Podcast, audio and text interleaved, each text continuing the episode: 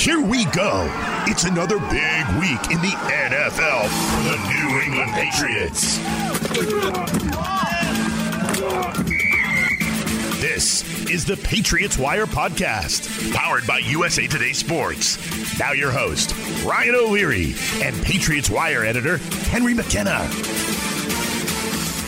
Welcome into the show. Always great to be back on here talking Patriots football with Henry. Uh, and while some of us spent the long July 4th weekend sitting around the backyard eating hot dogs, that's what I did. Uh, Henry, you were you're just getting back from Hawaii, right? So, seeing some of those photos you posted on Twitter, it must have been kind of sad coming back to old old lonely Keene, New Hampshire, right? Yeah, I I had a good time in Hawaii. I'm not gonna lie. It who, seemed who, like it. Who doesn't? It seemed like, like it, how yes. can you not? How can you not have a good time in Hawaii? But to have my first day back at work, hopping on the mic with you is always good. So I appreciate that. uh, yeah. You know, I'm here. I'm smiling. It's not too hard getting back to work when we get to just write and talk about football. So Recently uh, off the plane, for- Henry McKenna. So ready to go here. Back on the Pats yeah, yeah, exactly. we got some hard hitting topics for this week. Uh, you know, we're kind of gearing up for training camp a little bit, coming off of the mini camps, and we're going to start talking about the depth chart a little bit. Let's start, Henry, with what we think is the worst position on the Patriots depth chart, right? I think there's a couple of contenders for sure. I think, you know, you hear people talking about wide receiver, there's no number one wide receiver, offensive line, but I think when you look at it, like, well, the Patriots at least addressed the wide receiver in the draft and before the draft when they got DeVante Parker, and they at least addressed offensive guard when they got Cole Strange. But I look at my top concern is got to be corner. Uh, you know, when you lose J.C. Jackson and you bring in Malcolm Butler, so you're swapping one of the best cover corners in the league for a former Patriot who sat out last year, retired. You go from a 26 year old ascending J.C. Jackson to the 32 year old potentially cooked Malcolm Butler. It's hard to feel good about that. So my answer, I think, would be corner. Uh, what would your answer be? Do you agree? What's the weakest position on the Patriots step chart right now? I think cornerback is not one of the stronger positions. And when you weigh value of the cornerback position, it it certainly is one of the more dire positions. But when you look at pure talent at positions and you forget about the fact that cornerback is more more valuable than say linebacker, and you just look at the talent that's at linebacker or the lack thereof of talent, then you get then you see I think that linebacker is the most glaring glaringly problematic position on the depth chart. Matthew Judon is technically an outside linebacker. He's an edge rusher. He's a pretty good, solid run defender, but I mean, he came into the Patriots with a reputation for being a very good one, but at the end of last year, he sort of the rails kind of came off, and I'm, I'm not sure why.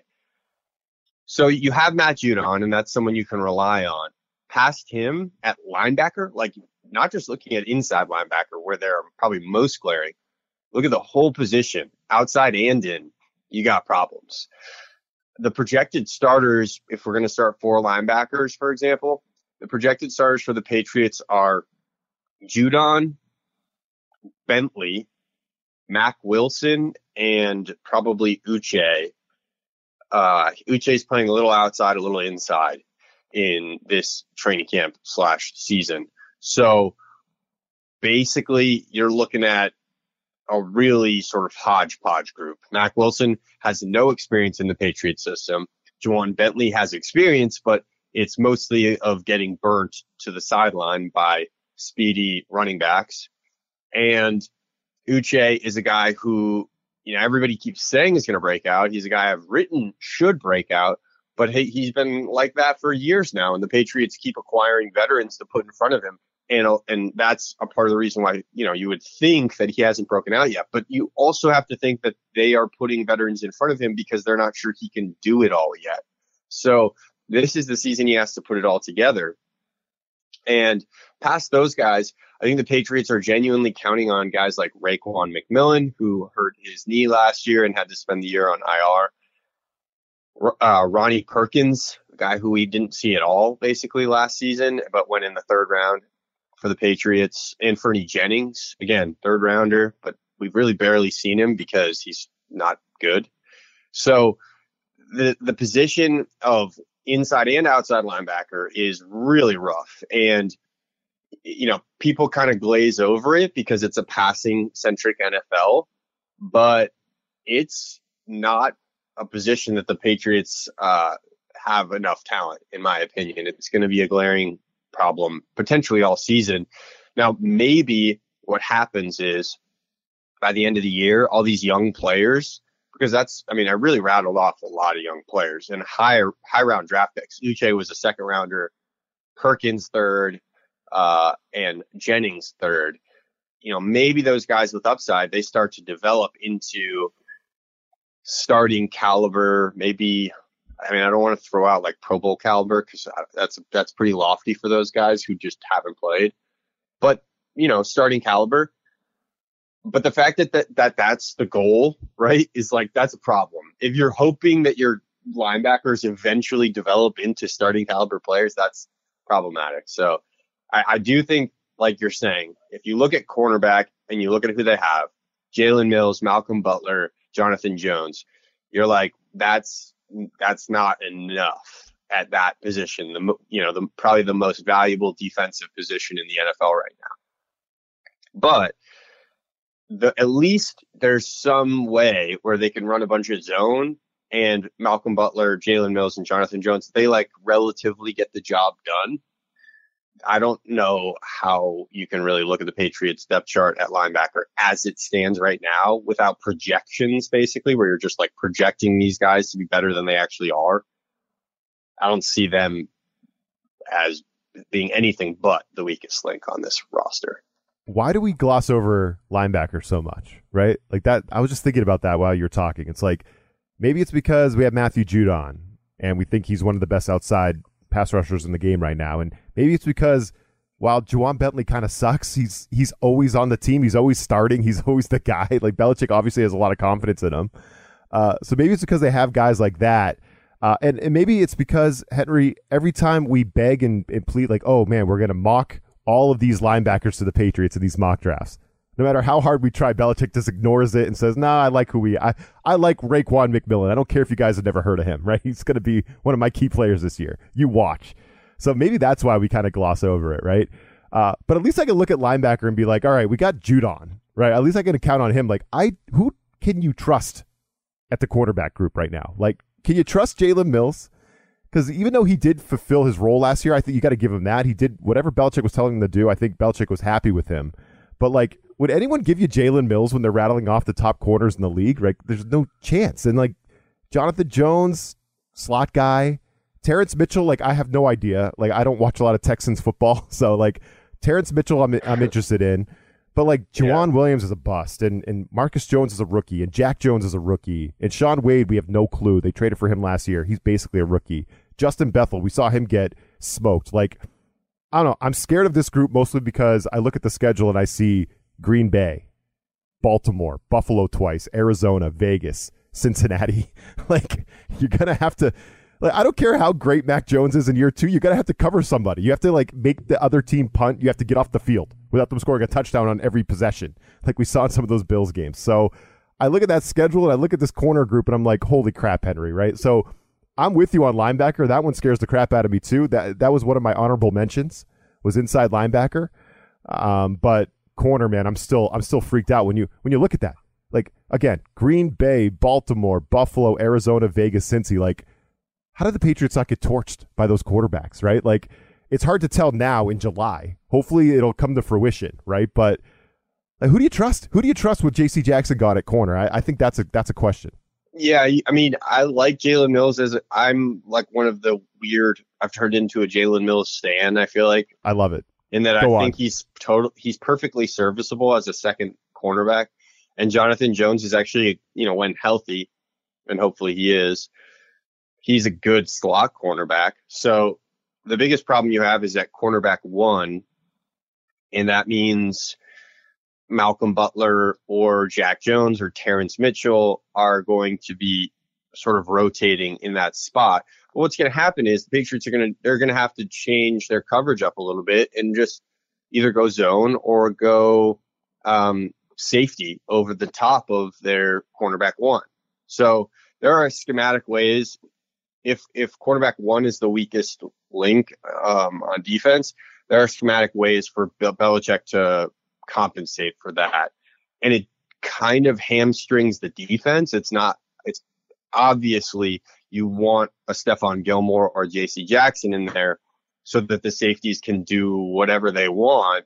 Well, I mean, within like reason, rather the defensive coordinators can do whatever they want with their safeties rather than dedicating one of them at all times to double teaming the number one receiver, which is kind of what we may have to see next year outside of zone.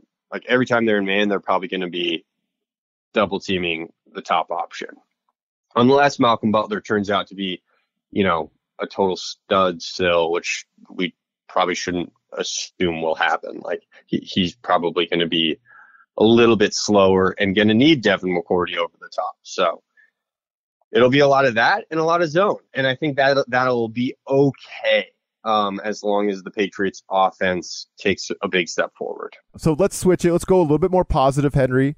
Um, strongest position group on this Patriots step chart entering training camp. You know, I think there's a couple of options. I've seen some people writing about tight end. And while I can understand why you might do that, I still I can't go there until I see Jonnu Smith have a good season. I can't go there. Hunter Henry's fine, but Smith gave you next to nothing. You still have Devin Asiasi and Dalton Keene like on the on the roster. I can't go tight end, but I did look at the offensive side for this question, Henry, and when I answered it, running back. I think the strongest position group on this depth chart right now is running back. You still got Damien Harris, who rushed for 15 touchdowns last year. I I looked that up and I almost fell out of my chair. I forgot that he he rushed for 15 touchdowns. Damien Harris, he had a hell of a year, yeah. almost a thousand yards rushing. Well, they couldn't throw the ball in right. the red zone. That's true. They right. just had to hand it off to him. It was, yeah, it was like gimmicky fake throw to Jakobi Meyers in the red zone to not get the touchdown, then hand it to Damien Harris, and he might yeah, score exactly. or he might fumble. Uh, so yeah, so Harris, 15 touchdowns, almost a thousand yards rushing, but then Rhamondre Stevenson, right? He really had a good season. He rushed for 600 yards. I think those two together, Damien Harris, Rhamondre Stevenson, a really good option on first and second down. And then you got James White back and this Pierre Strong rookie to kind of change the pace and throw them in there on third downs and maybe get some, uh, you know, get more vertical in the passing game with the running back. So I love the running back room for the Patriots. Uh, and I feel like for a team like with Belichick calling the plays, which even if it's Matt Patricia in the with the play sheet, I think it's Belichick is formulating these game plans. We know he wants to run the ball, right? Like I feel like that's a good omen when you have a good running back group. But I'm also scared to death because I don't think having a, a great running back, if that's your top positional strength, running back, Henry, I don't think that's a good omen in today's world of football. So while I was answering this question and being like, man, I was getting horned up over the Patriots running back group, I'm also getting scared because I think that's a horrible thing that I think the running back yeah. group is the best. But what do you think about that? Yeah. Well, I agree that with your thought that it's strange at this point in the NFL's history, like the present day NFL, you shouldn't have running back be your strongest, deepest position. But it, but it's also the fact that running backs are so cheap now. It kind of makes sense that Belichick runs against the market and like invests deeply in a position that people are divesting from. You know, he it's the stock market. You buy high, you buy high, you buy low, sell high, right? if you're if you're in my case, you buy high and sell low. I was gonna say I was gonna uh, jump in and say that's what I would do. You know, I, I, I got I'll watch a YouTube video. I got this and then screw it up. But go on. Yeah, exactly. Um, but yeah, Belichick buys low on on you know play on positions or even like just general like scheme. Like he this is just how he operates, and so it makes sense currently that everyone else is building one way, he builds a different way. So I actually don't think that running back is the deepest position, and here's why.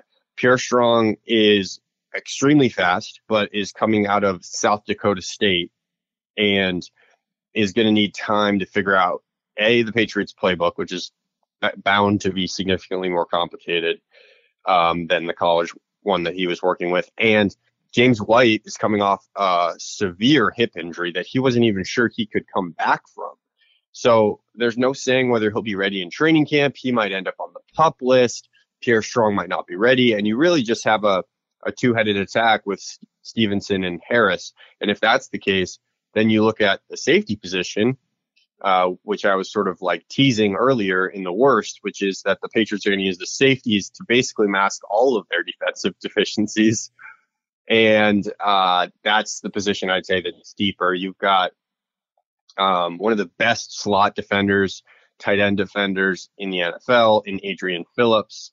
You've got Kyle Dugger, an emerging talent that is not only a good coverage player, but also the type of safety who can as I think Devin McCourty said, knock someone's head off. And then I get to the last guy, coincidentally, Devin McCourty.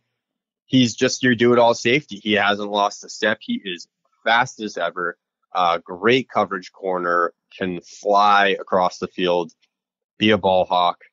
And then you have past that, like that, that's just the starters, the three safeties they use most. Past that, you got Jabril Peppers, who's going to contribute if he makes the team, he's going to contribute as a special teams player. You have Cody Davis, who is like an all star special teams player.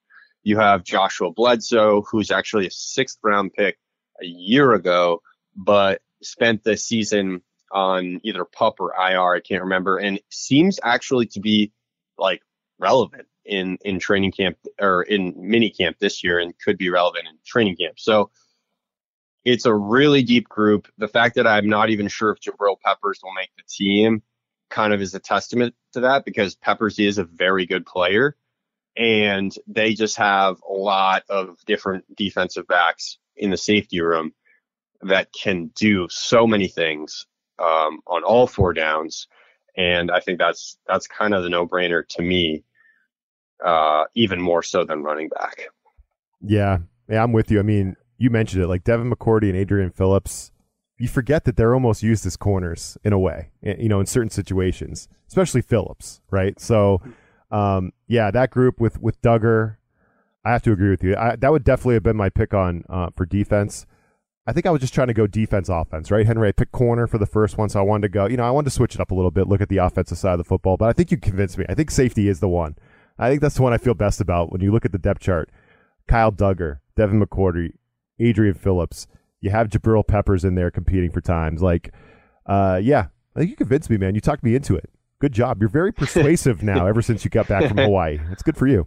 It was just started. I'm not. I was not persuasive prior to this, but I have changed. I am a changed man. You're a changed man. You are. Yeah. What was the best thing you saw out there? Um, I was on Kauai, which is one of the smaller Hawaiian islands, and I they have this big park there called Denali, uh, Denali Coast. No, wait, that's the mountain. Uh, no, sorry, Na Pali. Uh, N A P A L I. Two different words. Gosh, Denali is the mountain in Alaska.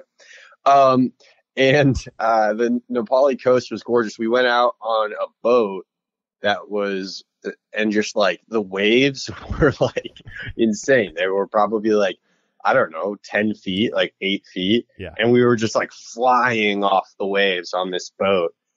And, but we got out there and the coastline was just beautiful, like teal blue ocean and the, the like really green and steep and stark mountains of Hawaii. Uh, it was really special to see that the scale of the natural world out there. And we were like driving into caves and going into crazy, uh, beautiful little like inlets for the, for all the, the jagged rock cliffs. It was, it was gorgeous. I was blown away by it. And, um, some point I got to get back out there, but the like 18 hours of travel that I did, not sure I'm like necessarily going to yeah. have it in me to do that again anytime soon. Yeah, that's a lot, you know, and, and you know, New Hampshire's always depicted horribly in movies, right? It's like the snowy middle of nowhere, like whatever yeah. New Hampshire. But New Hampshire's not that bad. New Hampshire's very scenic as well, but I it, it's just next level. Um, I've never been to Hawaii, but I, it's definitely on my bucket list. So I was uh, I was living through your tweets for sure. That was pretty cool yeah. that you were out there. Congratulations on the wedding and all that, my man. Thank you. Yeah, I appreciate you. Yeah, so we're gonna be back next week. You want to give the folks a little preview on what we're working on for next week? Yeah, well, we're gonna get you geeked out for training camp. We're gonna we're gonna lay down probably two podcasts to get you prepared for training camp. So next week's gonna be the biggest storylines going into training camp, and then we'll have a, a different podcast preview for you uh, just leading into that Thursday, I think it is, where they have that first day of practice. So tune back in next week. We'll have you super excited about the storylines, all the biggest items uh, that we that I'll be watching during camp, and will probably be at the center of discussion. So you can impress all your friends, being like, "I already know everything about this team that you should," so you can just deliver all the hot takes. Love that. All right. So next week we'll be going through uh, some big training camp storylines. Looking forward to that. Thanks for hanging on with us this long. Don't forget to hit subscribe for Henry. I'm Ryan O'Leary. Thanks for joining us.